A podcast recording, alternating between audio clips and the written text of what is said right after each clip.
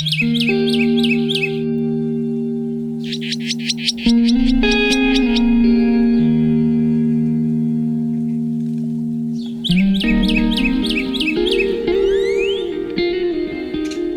and welcome to another episode of In the Seam podcast. I'm your host, JP Ross, and today we have two guests Adam Shirley and Hamp Cross. They are from Blue Line Outfitters, a YouTube channel, and I have really gotten to uh, enjoy their work. And uh, we're starting to do some some collaborative work together. Their content is awesome, and they are the epitome of small stream anglers. You should see how great they can roll cast and bow and arrow cast.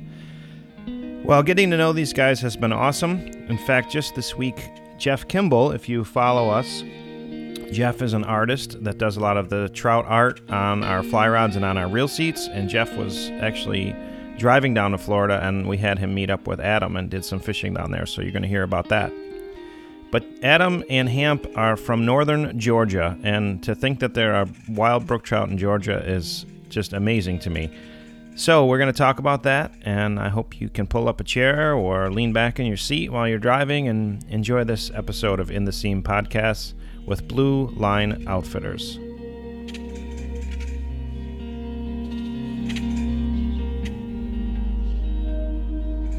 I just wanted to see you for a second. Then I can turn it back off. So, are you guys in Georgia right now? Yes, yes. So the weather looks Yes, sir. looks nice. Um, are you in a heated porch or is that is that screens? Uh, this is uh, I caught the sunroom. It's just glass, so Okay. hopefully it's not too echoing here. No, it's it's nice. I just I it's we're dealing with uh, I guess the new spring of upstate New York. It's Valentine's Day, and I think uh, we've got flowers that are going to bloom here soon if if uh, Mother Nature doesn't get her shit together. Um, looks like you guys you have no leaves, right? So you're you're in the thick of winter. Is that right? Yeah, it's just it depends on the day. You know, it can be seventy or be forty tomorrow. So Oh, that's crazy. That's awesome. yeah, Cool. Well, so he's um, supposed to be back in the forties for the weekend. yeah, that's nuts. Uh, we're actually going to be heading down to um, uh, Gatlinburg and Pigeon Forge on Thursday, and stay there for a couple days, and then head down to um, Tallahassee, just south of Tallahassee, with the kids for our winter vacation. So. I don't. I don't know if you Cool. guys have stomped around a little bit in the Smokies. I assume you have. oh, yes, sir, a lot. Yeah, a lot. Yeah, a lot we're of gonna- time out there fishing. Well, actually, that was a a little bit of a lead-in question because I know that you guys. I saw some of your stuff of your different adventures you've done, mapping out fish. Um, so are are you okay with leaving the video on so I can see you, or no? Is that all right? Yeah, yeah, that's fine. Yeah. It's good. It's good to see you. So, um, well, welcome. it up at the post office. What's that? So just don't put it up at a post office. We'll be okay. no, don't worry. I know I've got. Um, my name's been in the police blotter a couple times. Don't worry, we're in the same same boat. Um, well, welcome, Adam and Hamp. Welcome to the to the podcast. Great to have you. Thanks. Sir, great to be Good here. to be here. Yeah. Oh, awesome! So this is so cool because I I knew about you, um, made the connection, and then all of a sudden, you ordered a rod, and it, you're like, I think you're the only person that has a YouTube channel that just ordered something from me and didn't ask it for free. So I appreciate that. That's really nice. But as you know, we'll be we'll be um, upgrading uh, you guys, and I want to get you as much stuff as possible Um, because I think your your thing is great. So, if you don't mind, why don't you lead in and and each of you introduce yourselves and talk a little bit too about um, about the the YouTube channel and and where people can find you at Blue Line Outfitters. So go ahead, Adam. Why don't you start? Okay. Well, I, I- I'll let Hamp start. It was his brainchild. I just was along for the ride. Okay. Well, let her rip. Um, yeah, actually, I uh, I'm Hamp from Georgia, but I uh, I grew up. My father was actually a fishing guide, so uh, from the time I was about 18 for about ten years, I was actually a, full time fishing guide. Fished about 300, 325 days a year Um, worked out in Wyoming some, worked up in Alaska, and uh, as I actually got out of doing it full time, I actually started doing some videos just with my cell phone. You know, just short videos, and a lot of people started saying, "Oh, you should get a GoPro," and I really didn't for several years. So the funniest part is, uh, I started working with Adam, and we actually traded some uh, hunting equipment, I believe, and I got a GoPro in the trade. Okay. So it's actually Adam's fault that I ever got a GoPro. And uh, so we started filming some videos and decided to make Blue Line Outfitters YouTube channel. And uh, that was kind of a name we had thrown around for a little while. So we started out, you know, it's pretty crazy YouTube channel with zero subscribers and zero content. So it's kind of neat to see it grow from there. Yeah, it's awesome. It's great. And um, so in the Adirondacks, where I'm from, the blue line is referred to the to the border of the Adirondacks when it first was um, when it first was mapped. It was mapped with a blue line, and the Adirondack Mountains are still kind of referred to as going into the blue line. But blue lining, I assume blue line as in streams, right, on maps. Yeah, it's actually a lot of people don't know this about our channel, but um, number one, yeah, blue lines are obviously you know your blue lines on the map or your small creeks. But Adam and I are actually both in law enforcement, so it kind of has a double meaning there oh, for blue awesome. line. Well, that's cool. You should. You, I guess you keep that as a little Easter egg, but that's awesome. Yeah, it's uh, you know it, it is what it is in 2022, but that's what we do for a living, so kind of has double meaning to us. Well, that's that's awesome. Yeah, we don't uh, at least on this podcast we don't put up with any of that horseshit. We respect you law officers and we appreciate you very very much, very much. Um, both you and our, and the armed forces protecting our freedoms. So thank you very much for that. That's cool that you got kind of a double meaning. Um, so uh, Adam, what about you? So you're the so it's your fault, by the way. So good job. Right. Yep. I uh, as would say, I'm kind of the uh, uh, the techie side of this. I uh, I get real into electronics and stuff. So when uh, we was working together, we our first trip I should say, we really started doing traveling together. He asked me to go elk hunting with him. So I was like, you know, I've been to Wyoming. I really like that. So we we went to Wyoming, hunted. Then we, of course, if you from South Georgia or the South, and you go to nine thousand feet elevation. After about the third day, you quit breathing. so we had to take a, basically a, a break day. So was, he's like, "Hey, you want to go trout fishing?" And I was like, Sure. You know, so he brought him a fly rod. So of course, from that day forward, I was it was I was hooked. uh, I was hooked. Small stream fishing in uh, Wyoming. It was done after that. So we get back. Uh, he's talking about going fishing. He's still at this time probably booking some trips. So everything I've learned, I've learned it from Hamp. Uh, he's been an excellent teacher to me, and I've just I've really enjoyed it. I'm I'm a lot newer than he is to this uh, sport. I haven't done any cross state guiding or anything like that, so I'm kind of the I'm kind of the apprentice here. Um, I think I've I've done okay, uh, but started with the one GoPro, then it kind of started getting catchy. So I was like, you know what? How about how about let's get a second angle? So I got me a GoPro. Then you know you get to thinking you're like, how about we get us a big camera? So I stole my wife's uh, DSLR. we have repurposed it for Blue Line Outfitters. Uh, so at some point in time, I'm going to either probably get her a new one or uh, somehow. So, but yeah, just been on after that, and we we've been traveling ever since. We uh, this past summer we uh, completed our expert level uh, Western Native Trout Initiative uh, certificates. Yeah, yeah we talk uh, about that. I want, that was in your email talking about that. Yes, sir. What is that? I'm Hamp's I, got way more fishing. I do. Uh, the Western Native Trout Challenge is like uh, I think the expert casting level is six native species in four different states. Okay. I think Hamp could probably uh, go way more often than that. And and you mentioned Adam. Adam, just to I hate to. I mean, I'm sorry, but I kind of want to plug it because I think it's cool. You said four out of the six you got on the Beaver Meadow. Uh, yes, sir. Absolutely, I sure did. That's that six and a half foot uh, three weight. So these are really these are cool um, initiatives, and um, you also mentioned in your email about the the Utah Cutthroat Slam too, right? Mm. Yes, and, sir. And that's different We different uh, species, kinda- Yeah, Different it- different strains, you- right? you uh, yeah, it's got the uh, the Bonneville and then the Bear River, which is in there between a Bonneville and a, a Yellowstone, and then the Colorado River cut as well as the Yellowstone cut. But uh, Utah, I actually uh, the first time I ever did, I did the Wyoming Cutthroat Challenge back in the late '90s, early 2000s, and uh, so this was I, I basically tried to collect those state challenges, you know, every summer. I, I'm one brook trout short of a, uh New Mexico uh, state challenge, so Wow. Utah was really cool because it's desert. You know, it's really, I mean, it's a really dry place. So catching those native fish in tiny, tiny creeks was actually probably some of the coolest fishing I've ever done. That is that is really cool. You guys are going to have to get an apartment up here because we've got uh, about well over fifty different strains of brook trout in New York. So we're, we're I'm going to get to know you pretty good. That's right. Oh yeah. The New York Yeah, I- I, like checking those boxes. That's Yeah. cool.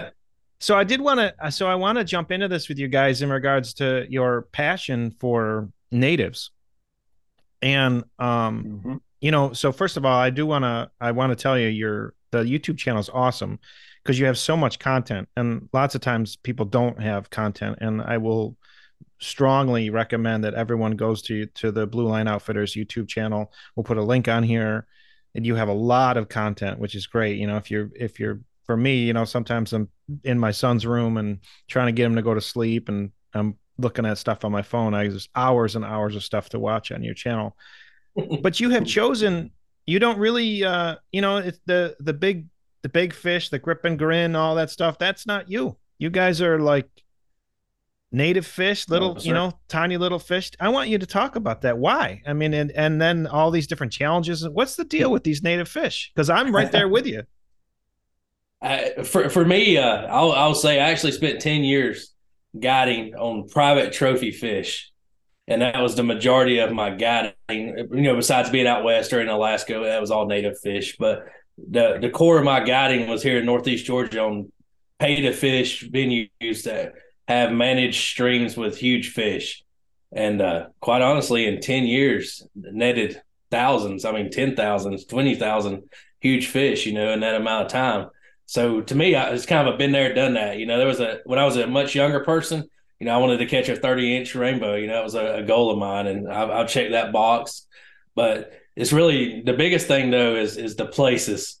You know, uh, most of your big fish creeks, while they're pretty in their own, you know, most of them are lower lower elevation streams, the bottom of a watershed where you have bigger water. And to me, I think uh, probably the first time I ever watched a Snake River cutthroat on the Grays River come up and eat a dry fly. It's, they're literally the color of the rocks. So we see that native, you know, involved in that place that matches the habitat. A, a rock leaves the bottom of the creek and comes up and eats your fly, and it's a trout, but it looks so much like a rock laying there in front of you, you didn't see it. To me, I think that that connection between the fish and where they're supposed to be, that native habitat, and, and even on that, I would say that you know rainbows stick out. Everybody's got rainbows, and you know across the country, but when I was in Alaska fishing up in Katmai National Park, the rainbows are actually the exact same color as that volcanic rock. They will your your eyes will hurt sight fishing to those rainbows during the course of a day, trying to pick them out. So it's kind of neat to see even rainbows that don't get a lot of credit in the in the world in their native habitat are pretty cool. Mhm. They they look you know they match up. So to me, it's catching the fish where they're supposed to be. Mhm. That's the biggest draw for me.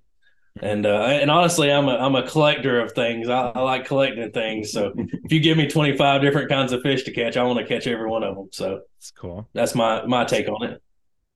How about you, Adam? Uh, for me, um, I just I'll echo what he said. Like the places, going and seeing basically the last remaining areas that they are native. They have lived for what's it, thousands of years.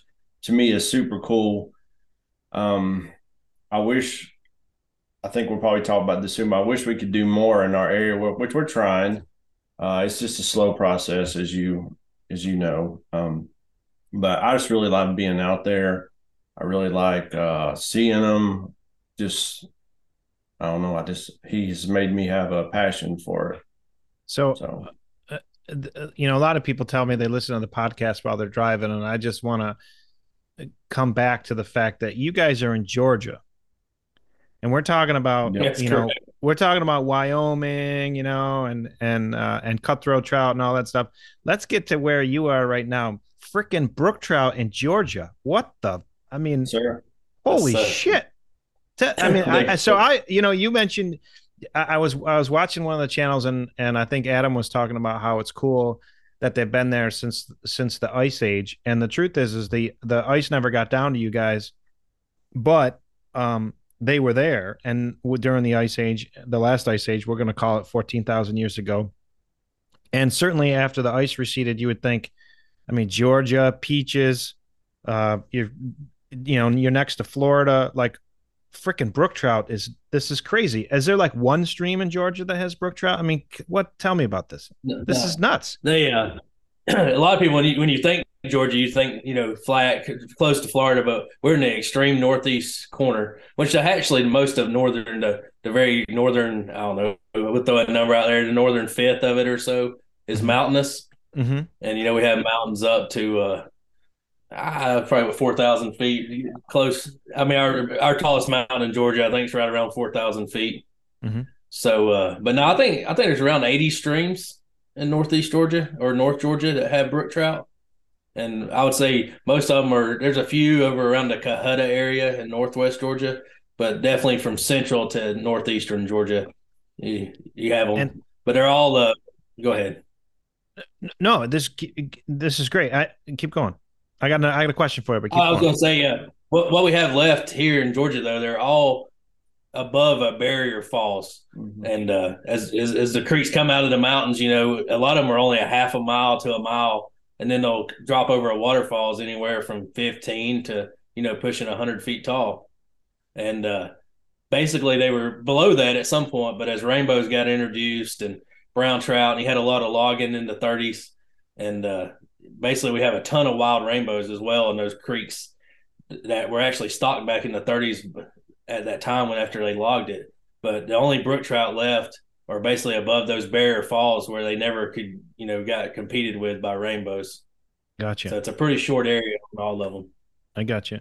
So I'm gonna come. I'm gonna come back to this topic you're talking about right now. But before, while it's still on my mind, I'll take some notes too. The um, you mentioned like 80 streams that have brook trout in them. Do are you guys of the mindset at all where you're like trying to go discover the 81st and the 82nd, or are they all known? You know what I mean? I, I, I think I think uh, Georgia they need to hold back to Brookie, which you're you're probably familiar with that back to Brookie project through TU Yeah. yeah. and uh, the Eastern Brook Trout Initiative or whatever Yep. they did a while back. I think they actually spent some money cataloging those streams. Mm-hmm. So I, I think most of them have been discovered. I have been, I have, especially as a younger man in my teenage years when I could drive and in my early 20s, I would go, I fished a bunch of stuff that was tiny, you know, that nobody fished. And some of it had brook trout in it, a lot of it had rainbows in it. Um, since then, uh, one of my favorite streams was maybe only a quarter mile long, it had some really nice brookies in it, up 10, 11 inches long. And a tornado came across it probably seven, eight years ago, and just the sun I think just the temperature change. There's no brook trout left in it. Wow. So uh, I've spent a lot of time exploring, it, but there's there's also some, you know, we've done a whole lot of internet researching from those Mhm. studies and made a checklist, and we spent last summer checking a lot of those off that we hadn't fished. I know your uh, organization does sports uh, genetics, and Hamp had dug up an old study that they had done for genetics and had listed like the top uh, what ten or twenty streams. 20, I think. and so we and they were they categorized them you know northern to southern and like the hybrids in between so we had made it a, a priority for us to go catch the pure southern appalachian brook trout streams so we had spent pretty much all summer traveling around and hitting these streams and going up remote places to catch the georgia pure southern appalachian brook trout and we pretty much got them nearly all of them except for the very far west georgia That's true. so for um for us up here with this with this trout power initiative our the cataloging of these brook trout and and genetically finding these strains our fear um and it's funny how like it's human nature that once you find these things, I don't know how you guys are, but once you find these brook trout, you love them so much, and then you then you start to almost get like melancholy because you're like, oh man, I don't know how long they're going to be here, you know. Mm-hmm. Um, and I'm curious, like you mentioned, like here's this quarter mile stream, a tornado comes through. I'm assuming uh, our the hypothesis is that uh, tree cover and stuff was taken down, and then the water temperature spiked, and that population's gone. Is is that is that happening more? I mean, uh, can you talk about this and and your fear of what's going to happen to these fish? I, I think uh, I think being at the extreme southern end of brook trout habitat, we probably have it worse than. I mean, it's more of a concern, I guess, you know, in Georgia than it would be North Carolina and Tennessee populations are way shape than Georgia is because we're absolutely at the the southern edge of what a brook trout can withstand. So yeah, as a you know natural events and whatever you want to climb, you know, higher summer temperatures and droughts and all that absolutely has played a factor in in those populations being gone. As so, um, Adam, anything you want to say on that? I uh, I think uh, no, I was trying to formulate what I was going to say. I know in the Smokies we fish some spots, I think, but that has to do with rock formations and stuff like that. And of course, acid rain with our cities down here, we get a lot of acid rain. I think is uh, affecting the populations a lot. But really, mm-hmm. that's again, that's new to. I didn't know about that. What for you know for us here, acid rain rates coming from the uh, from the the central, um, well, we'll call it. Uh, the industrial revolution really you know spiked in um, chicago detroit and the midwest and all that stuff goes into the atmosphere and then the the adirondacks got hammered with acid rain and we can talk about that a lot about um, what that does for us the dissolving of the aluminum is the real thing that hurts the fish i don't know if is it the same thing for you guys that the it's really not the acid so to speak it's the ph dissolving trace elements that that mm-hmm. toxifies yeah, the water. That, that's the that's definitely the issue. And you know, honestly, I don't think anybody's spending time on that in Georgia. I think the. Smokies up in the in the national park, you know, have done some research and have shown the effects that it's that it's had there. But Georgia is probably nobody's ever really looked at it, to my knowledge. Right. How about human population growth? You you kind of touched on that for a second. That you were saying it was probably it's more natural. Temperatures changing North Carolina, you think that that's more population growth than you guys, but can you talk about that too? I, I think, uh, you know, the good thing about North Georgia is we have a huge amount of National Forest Service lands. So you have some, you know, you have more users, but as far as it being, um, you know, turned into housing and stuff like that, a lot of it's really protected at this point. Mm-hmm.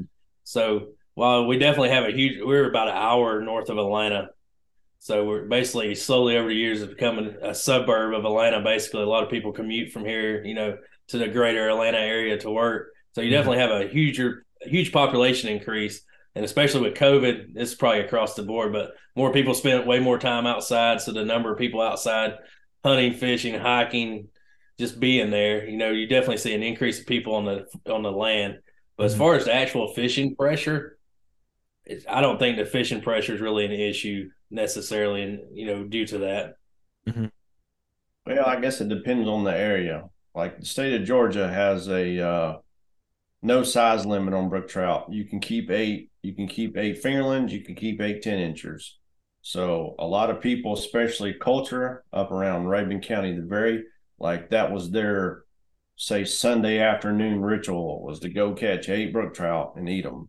So I, I would love to see some sort of size or you know some creeks some watersheds that were maybe protected from like the mm-hmm. natives but currently trout is trout period trout rainbow trout brown trout brook trout eight any size it doesn't matter there's no differentiate between them new jersey I, native I believe new jersey went brook trout completely no kill if i'm not mistaken if not the whole state a big portion of it did you guys know that nope yeah, no, it's, it's, good. Mean, it's good. I good mean, precedent.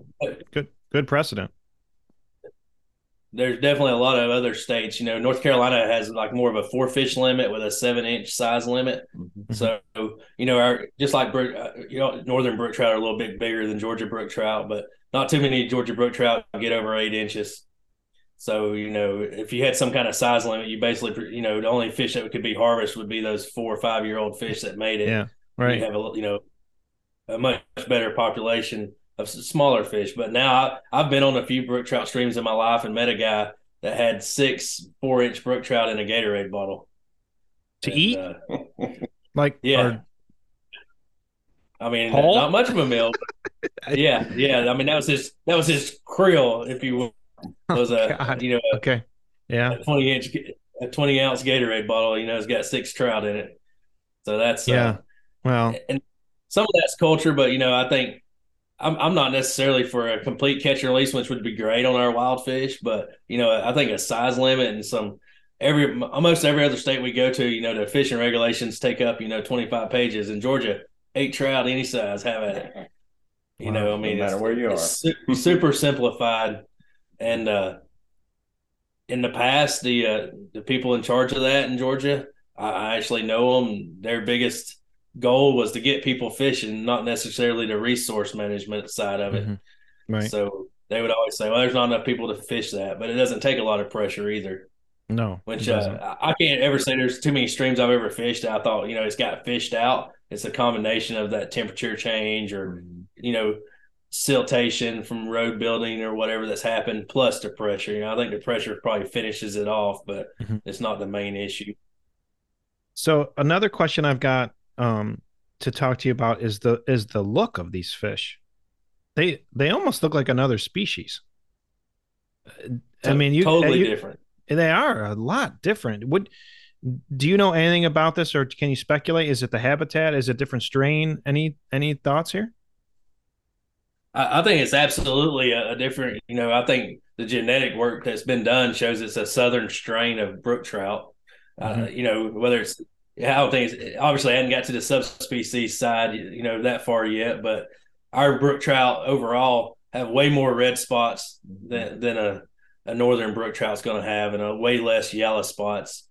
And uh, they don't have as the worm markings on the back are a lot lot fainter. Mm. Yeah, they uh, big time.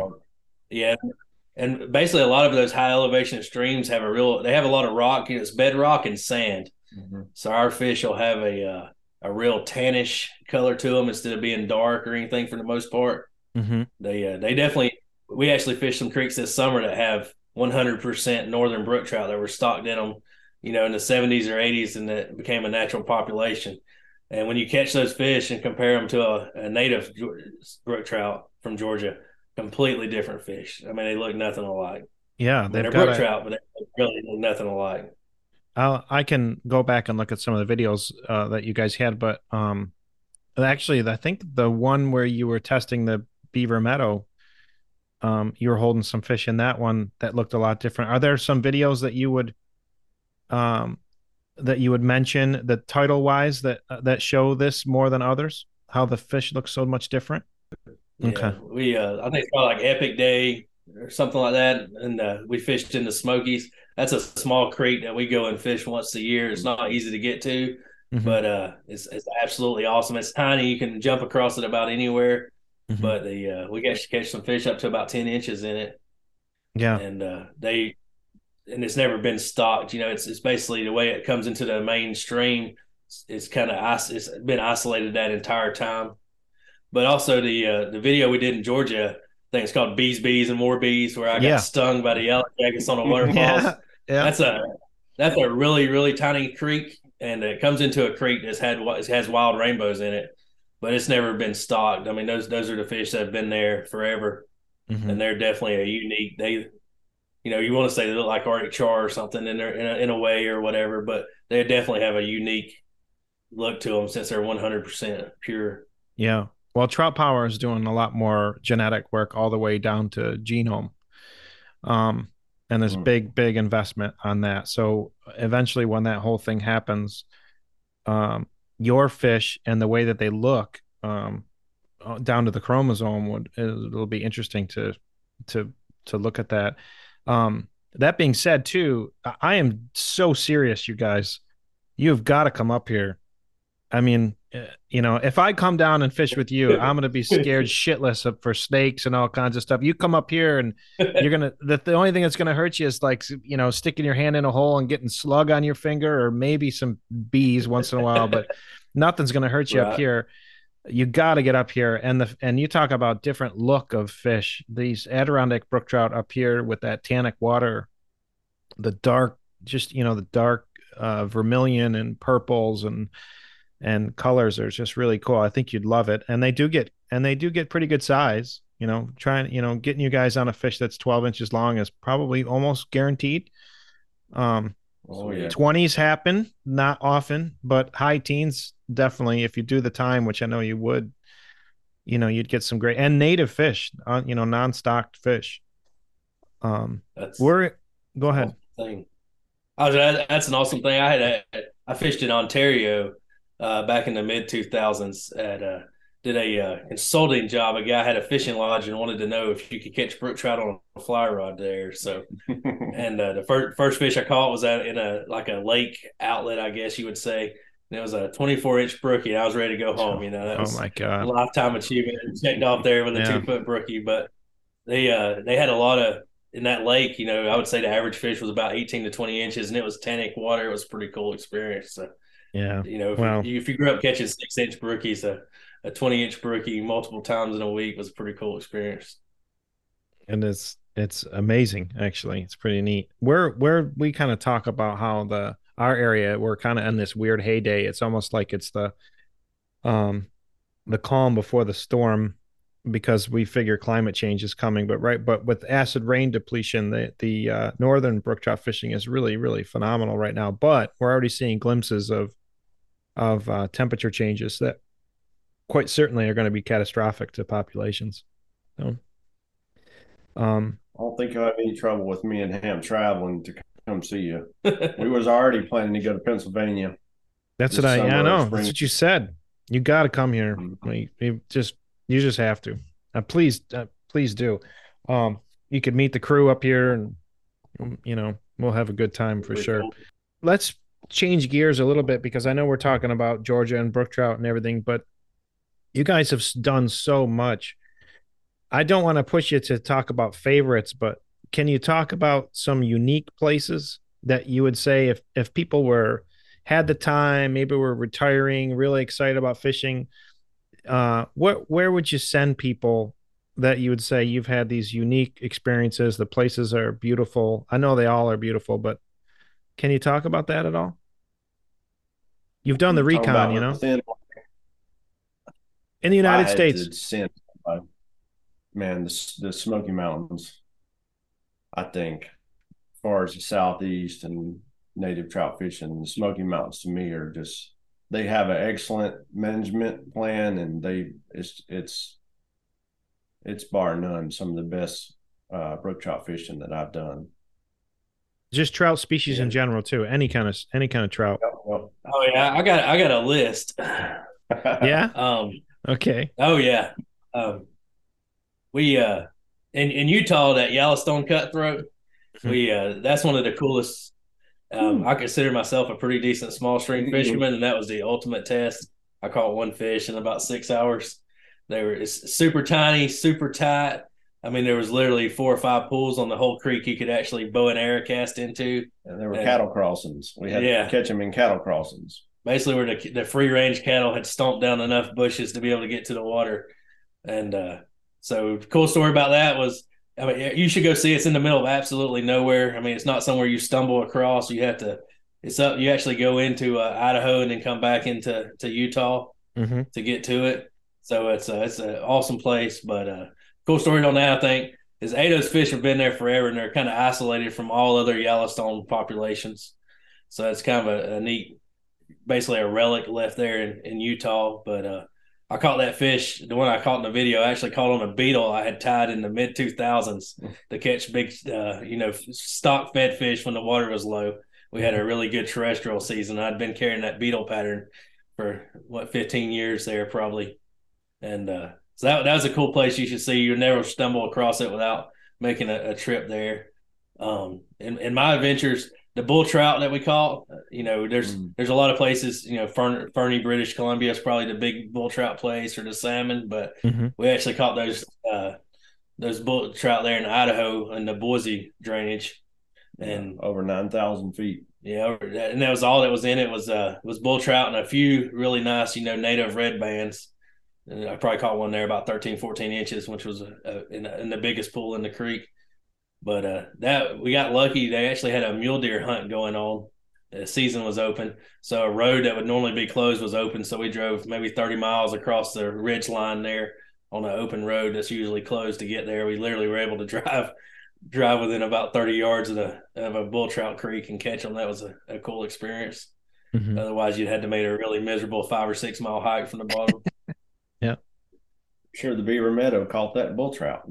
Yeah, it's awesome you're the catching of these of these fish for me um if i catch a a a lake trout and a brook trout and i hold them um i don't know if you guys have caught lake trout but they're they're definitely both char and they're they've got this kind of smooth wet kind of wet velvet feeling to them you know like super smooth um and they feel very similar and they look similar Conversely, if you catch a, a rainbow trout, for example, um, they seem different to me. I, am curious, like when you guys are catching cuts and bulls and rainbows and browns and brookies, if you had to categorize them, where like does a cutthroat, if you had to take a cutthroat and say a cutthroat seems to me more like a brookie or a brown or a rainbow or what, how would you segment these in regards to the the diversity of how these fish look, feel? I think uh, I think there's bull trout. Obviously, they're a char. So mm-hmm. when you when you hold when you see one in the water, you know it's just like seeing a brook trout. It's got they had their white tip their mm-hmm. white tip fins. I mean, you know they're a char. I mean, it was honestly it wasn't much different than catching a brook trout in Georgia, just in a much different place, and they obviously look different, but they were definitely. But uh, rainbows, I mean, most time I think rainbows probably have coarser scales, you know, as a as a habit, so they're a little rougher. I guess when you when you see a, a you know a rainbow. The the cutthroats though, I think to me, cutthroats that you're talking about being kind of smooth, silky. Most of the cutthroats kind of have that almost leatherly type skin, if that's mm-hmm. a word. Yeah, but it's really smooth. They're I th- they probably have smaller scales, you know. Anyway, but that uh, they definitely you definitely tell the difference between those and a rainbow. And but, uh, and if you took the same question and you talk about how easy they are to catch or hard they are to catch, you started touching upon this a little bit. Which ones are the you know the sons of bitches? They're always hard to catch, and and which ones are easy? Any are they all the same? What? I, I honestly, in my opinion, um, wild fish in those little creeks. You know, if you don't if you don't walk on top, if you don't spook them, you know, and present a fly to them, I I don't think wild fish are overly complicated to catch on on a normal average place anywhere. Mm-hmm. E- even in Alaska, to me, after guiding on a place that gets fished, you know, 350 days a year for a lot of time, when I got it in Alaska, fish either starved to death. So unless you just stand on top of them and spook them, you know, to fly to them, you they're easier to catch. I think overall, wild fish are easier to catch, which is probably bad because they're easier to catch, right? For people to to well, you know affect the population of places, but most wild fish at elevation they either eat or starve to death so they got a short growing season so I, overall I, I, don't know if it was where we were in the smokies you know just outside of gatlinburg but they were i have never ever that was the hardest fishing. I think i do better on a chalk stream in england than fit than the smokies. That was diff that it's, was yeah, we've had some tough days. Huh? We've had some tough days. Yeah i mean in here in Georgia, you get in the summertime, the water gets super super low and hot, and in the Smokies as well. You know, those fish are spooky. I've seen them spook from, you know, it seems like you you pop your head over a rock thirty yards behind them and they take off up the creek. Mm-hmm. But I think that's just a, a, time. But especially out west, you know, if you're there from July fourth to middle of September and fishing for wild fish, you know, don't get pressure. You know, if you fish the the snake right through the middle of Jackson Hole or you know, the green at Flaming Gorge or any of those places that see a huge amount of fishing pressure, those fish get smart. But your average wild fish in the middle of a desert in Nevada, not the sharpest. You know, you, you flip an elk hair caddis in front of him, he's going to eat it. I mean, it's it just. But it is, is the water? is. But is the water clear? It's still got Oh, that yeah. tint. It, uh, to me, I think that at least in the Smokies, and in in southern New York, and it looks like from what I see with you guys down there, where the water is is clearer than gin. I mean, it's so clear. If you if I saw a fish in the Smokies, I, fish was not catchable. If I saw, if I could see him, that fish was not catchable. Um, and in the Adirondacks up here, where you're you know you're fishing in water that's coffee, you never see the fish. The only thing you'll the only thing you see is like uh, if your fish missed your fly and you're like oh there's a fish there. You never see them because the water's so dark. Do you find you're so you're talking about out west that these wild fish are easy to catch, but the water's still clear? To me, it seems like if the water's clear, even these wild fish are hard to catch. But you would you would say no? I- yeah, I think. I mean, the good thing is those tiny creeks. You could, you know, it's a lot of sight fishing. You can see them, but as long we always fish upstream. Yeah, I think if you walk out on the head of the pool and stand over them, you know, everything tries to. I used to tell my clients everything that tries to eat a trout comes from above. If you think about it, Mm-hmm. so they, you know, if you're lording over the top of them, yeah, you're going to spook them. But we always fish upstream, come up behind them, and definitely use cover. And I'll take this chance to throw my old man a bone. He, his favorite line was, uh, "These trout are unique. You unique up on them, or you don't catch them." So, uh, yeah, That's great. yeah, yeah. I, what- he worked. Uh, my old man worked in a fly shop for twenty plus years. I've heard him say that about three hundred fifty thousand times, but That's a it really that's a does sure. true. You guys gotta If you, you, gotta watch any of our videos, we are become or we have became masters of bow and arrow casting in tiny creeks to put distance from us in the next pool. You- Some of our videos, I think there's a picture of me floating around out there. I'm laying on my stomach over the edge of a uh, little, like a rise on the on the ground in a bend of a pool to try to reduce my profile to even cast it and catch. I end up catching one. I used about two foot of the fly rod of the five foot fly rod. So no we definitely have some tough days. right. Which you don't have my five footer. You got a different one. No, sir. I got your five footer. You have my five. The Beaver Meadows the five footer, not six six. So the so I the have a new six, six, two. the but the, the six six glass is the one that's coming, right? Yes, sir. Right. Um, Three. That'd be number three. Yeah. that's great. That's great because I was, uh, uh, um, the, well, I was at a fishing show in Marlborough, Massachusetts, and and uh, people were picking up the five footer, you know, and and they wanted to take it to the pool and cast it. And I'm like, well, you can go cast it, but that's not what it's for. No. You know, No. if you want to cast it, just stand right here, grab the end of the leader, and just you know bow and arrow it right into the to the corner of the booth, and that's it. That's what it's going to do. So, uh, that's great. Yes. So tactic wise, uh, again, I'm sorry that I'm like so comparative. I guess I'm living in this uh, my own little world up here, thinking about brook trout up this way. We have brookies uh, um, that will tiny little brook trout that'll take a, a good sized muddler or big, you know, big fly. You guys, your tactics from watching the video have, are a little bit. Um, you go back and forth, right? You got like attractors, and then sometimes like you're getting kind of technical. Um, can you talk a little bit about tactics and stuff for a second? Yeah, it, I would say overall our go-to fly. Um, early season, March, April, our water's a little higher. We have a lot of rain that time of year, so Mhm. I, I use more of an attractor, maybe a, a big size ten stimulator. Like you say, a, a four-inch brook trout will come up and eat a size ten stimulator and have his, you know, they have huge mouths for their body size. But uh, as it progresses on into the summer, I just downsize and fish maybe a 16 or 18 stimulator or elk hair is is probably our our go to. Um, I, I fish droppers a little bit more than Adam does. He uh he doesn't he That's my experience. he uh, he gets tangled up a little bit more and gets Mhm. frustrated. So, So do I, I, fish Adam. droppers a little more. Why? Because the streams we fishing are choked with rhododendron. Nobody don't know what. No, I said is. so. I was saying so do I. I Oh. fished. The, I fished the east Oh, branch yeah. of the Delaware this last year, and the guy put three flies. Uh, he, the guide tied three flies on, and I I gave the I gave it back to him.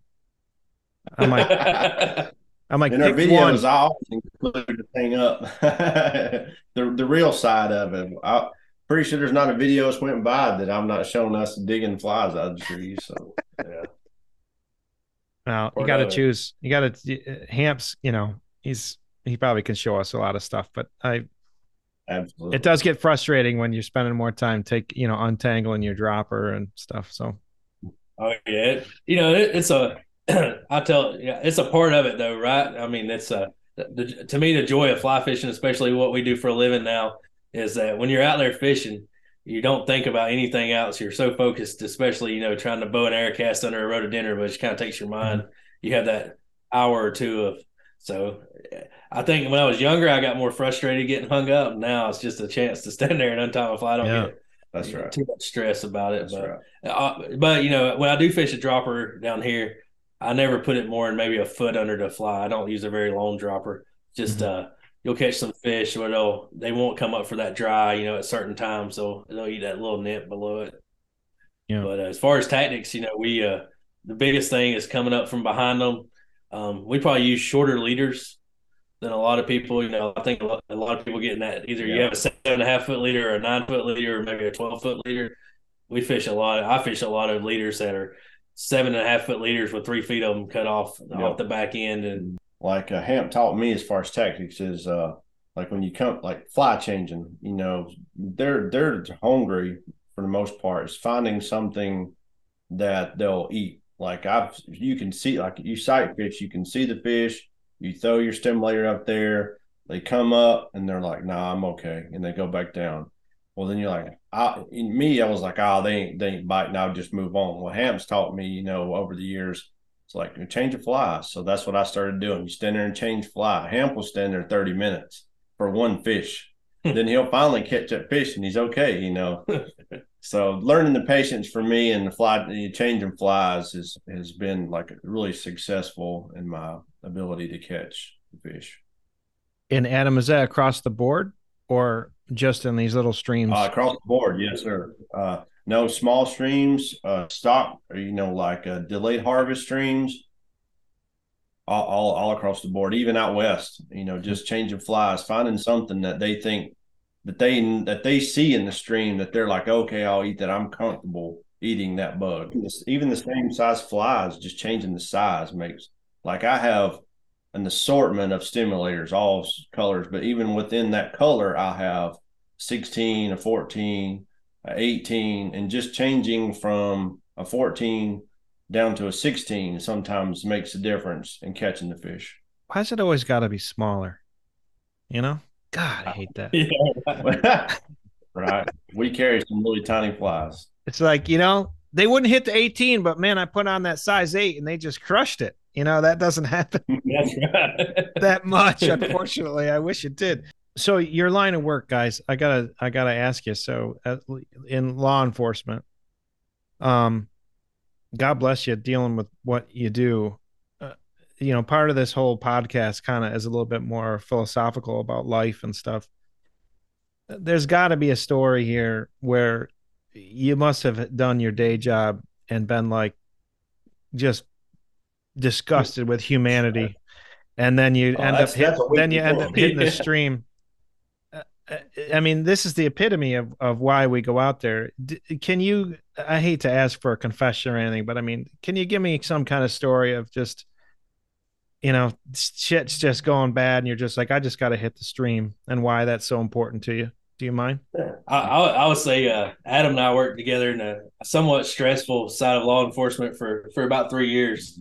And uh, honestly, if our boss ever sees this, it is what it is. But we uh, we would work four days really hard, and uh, we took a, one day during the week, whether it be a Tuesday, Wednesday, Thursday, we whether the weather was best, and mm-hmm. that's honestly a lot of our content got filmed there. But uh, more than anything, it was just a big break. So I think more than just a single event, any law enforcement officer has a, a list of single events that were horrible, but it's kind of the uh, when you've been in it over a decade, it starts to add up to just a combined, you know, mess for for most law enforcement officers. So to me, that one I did it for a living for a long time, and it was I used to think that was stressful if you couldn't get a client on a fish. But now I've I've basically 180 to where it's now my stress relief. You know that that day on the water. So honestly, when the weather's decent, I try to fish one day a week and work four. And uh, our boss, he knew. I mean, we wasn't playing hooky. We yeah. we told him that was the cost of doing business. It was our sanity. And, and he was like, okay, you know, guys, do what you got to do. So then we'd come back, you know, pump the next week, you know, or the next day, like this reset button has been hit. Well, for another four days, sir. well, that fuel, right? You got to fill the tank back up. Yeah.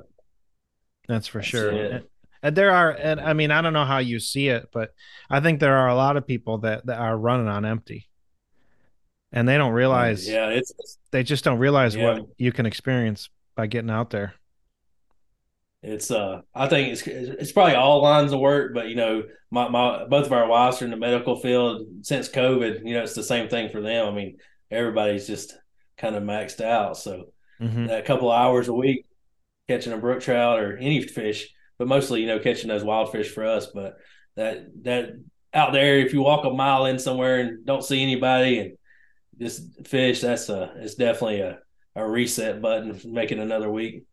Yeah yeah that's for sure. Wow i'm glad that you guys can experience that. all the time that trying to they talk about because they watch you know people that work around us watch our videos and they're like i've always wanted to try fly fishing. So hmm. you, you go into explaining it to them there's like i just don't see the the the draw. And then you go into the draw is like you literally stand in the creek in a beautiful place. I said, all you can think about is pulling back that rod just a little more to get it to that next spot. I'm gonna try to get underneath this rhododendron bush. You're you're so focused on the the take of the fish, you know, the movement. Is it is it refusing my fly? And you can go on and on, but it's that it's that laser focus that you're not thinking about. Oh, I got to do this at work, or I got this going on. So it's super relaxing, which sounds weird because it sounds stressful that you're worried about stuff, but you're really not. Does that make any sense? it, no, yeah, that extreme amount of focus is a different. That's that's not the same stress of you know, having to do your job. Uh, you know, and my wife's a nurse, and uh, and uh, so during COVID, she didn't have a break. You know, and then there was all mm-hmm. this in New York. There was all this horseshit afterwards about you know vaccines and all this other stuff and and different things that they were pushing yeah. on nurses and it was like it was it was as though the industry completely forgot that that these uh, medical professionals got us through the pandemic and then they're like you know giving them giving them crap yeah no, absolutely my uh my wife always says you know we got hero signs in 2020 and now they want to you know cut your pay or make you work triple time or you know whatever yeah. it is it's yeah. short lived it's kind of like yeah. that meme though. I always tell her, I was like, you know, first time, you know, you see the guy hanging or whatever. It's like first time, you know, that's that's kind of law enforcement, right? You go through these cycles where you're loved and then you're hated and yeah. loved again. It's part of it, I guess. Yeah, I know. Well, um, so I'll get to a close here. Adventures coming down the line. Obviously, you're going to come up to New York. You're going to do Pennsylvania, right? Yeah. Sir. What make else? A, make a north northeastern sweep for sure. Is that um, you gonna go? You gonna go to Maine, Vermont, or no? Ooh, I don't know if we make it that far. well, you're close probably, though, right? He probably wants to. Um, yeah. I mean, we're, you know, define close. It's just like saying expensive, right? You know, look at yeah. Adam. Adam just bought another fly rod, right? Is it expensive? Uh, who knows, right? uh, but is it close? You're you're four. You're probably four or five hours from the border of Maine, but um, at the same token, I mean, we could. It would be great to have you in the Adirondacks and fish the Western Central where we are, where I am, and then take you to the high peaks of the Adirondacks oh, yeah. where the Olympics were and stuff. And you'll see how much harder it is to catch brook trout in the high peaks because there just isn't as much water compared to where we are. Um, and if you want to go to Maine and stuff, you can. But um, man, we got so much stuff to do for you here. Are you? So you're staying northeast, pretty much. That's your next adventure. I, I think that's planned, but I'm um, hopefully cross those fingers. Um, we put in for elk tagging. I put in for elk tagging in Wyoming. Been waiting four years for that, so we'll probably do some do some Wyoming fishing while we're there. There's no point in going to Wyoming not fishing. Yeah, that's. But cool. uh, I would also, if it works out, I would like to. Uh, I've been working on the Cal. I've done one trip to California for their uh, native trout. Their hair, I think they call it a heritage heritage heritage yeah. trout challenge. So I think I'm maybe three fish short of that. So I'd like to go out and uh, maybe around the Reno, fly to Reno type of area, hit up a uh, Lahontan there close there, and then catch a Paiute cutthroat, which is one of those uh, unicorns that I haven't caught yet. So that's, that's a awesome. that's a an, an, adventure in itself. You know, I think it's about a 13 mile one way hike to to get to the creek. That's great. So that's, that's awesome. a several day adventure. But yeah. that's that's my summer. Hopefully, if it works out. Wow, that sounds like a great. That sounds like a great goal. Um, we're going to any... also redo our five state. I got to finish it. our five oh, state uh, Brook challenge. well, good luck with that one too. Um, you gonna try to do that? You're doing to do that this year? You think? Adam? Hopefully later spring, later than we've done it last year. Yeah. Just one day. Just one day. All it takes is a day. Five, five states in one day. Yep. Yep. All journeys begin with the first step. Um, that's great. any uh, any questions for me before we close up? Anything I can do for you? No, I think I'm good. I, I'm looking forward to coming to New York and uh, fishing some new water. Yeah, you got it. You yeah, guys drink. Uh, you guys drink beer? Oh, absolutely. Uh, twist our arm. okay. Just check, just want to make sure how we're, you know, how much fun we're really going to have. All right, that's good. Mm-hmm. We got that covered. Uh, you know, my, I'll tell you my favorite beer. What's that? Free beer? Free, free beer. Yeah. so, so long as you got free beer, I'm good. Yeah. Oh, yeah. Mine's free beer, cold beer. Then after that, anything that's not an IPA. So. Oh yeah, I like them about as black as my shirt okay, good. We got some stuff here for you. There's um, maybe we can maybe we can work in a brewery tour, uh, at Saranac Brewery tour Absolutely. for you right, right here. awesome. Well, um, this is going to be great to get this on there. Um, uh, I don't know if you guys are open to it, but um, I think there's going to be a lot of people that are going to have questions.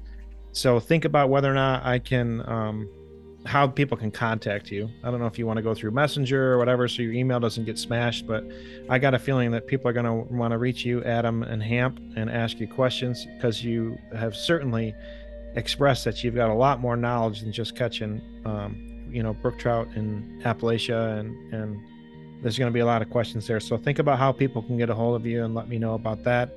Um, uh, can you guys just kind of, in closing, just give a wrap up on where people can find you? On YouTube and social media? Uh, our YouTube channel is called Blue Line Outfitters, and that's where we're at. So uh, we also have a Facebook page under the same name, and uh, it's out there if anybody's looking. We normally put our links to our videos out there, and uh, then some, of course, some pictures and stuff as we go. Kind of leak, I guess, information. You know, some pictures of what's coming.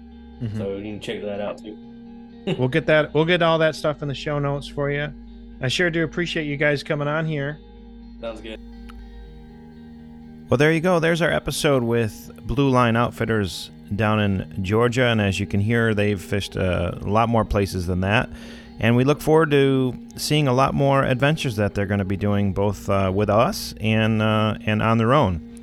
There's so much information that they have to share, and I have been asking Adam that he goes ahead and uh, tries to do a little bit more how to uh, instruction on the YouTube channel, especially with our fly rods. Their bow and arrow and roll casting is just phenomenal. And um, I'd like to learn a little bit more about how they do that. So Adam agreed that he's going to do that. He also is going to be doing an unboxing of the recent Blue Liner Classic uh, theme S Glass Beaver Meadow that we have been uh, working on, and we made that for Adam. So he's going to be unboxing that and showing everybody uh, uh, how to string that up. And I hope you uh, enjoy seeing the joy in his face from getting all these goodies that he got from us. So it's certainly uh, certainly a great feeling to be able to do that for somebody that is as talented as these two guys and their friends too. So thanks so much for listening to In the Scene podcast. We got another one coming up here shortly with Jim Solicito. Jim is a IGFA world record holder for five records on uh, fly rods, and some of them have been on our rods. So we've got a great episode with Jim that'll be coming up uh, in a couple weeks. So stay tuned. Maybe you might want to backcast, listen to some previous episodes that we have uh, recorded. And don't forget to check us out on jprossflyrods.com. We've got a lot of content and information on there for our love of being outside. So remember, Get outside, simply fish, and be happy. We'll talk to you soon, and we will see you on the water. Take care.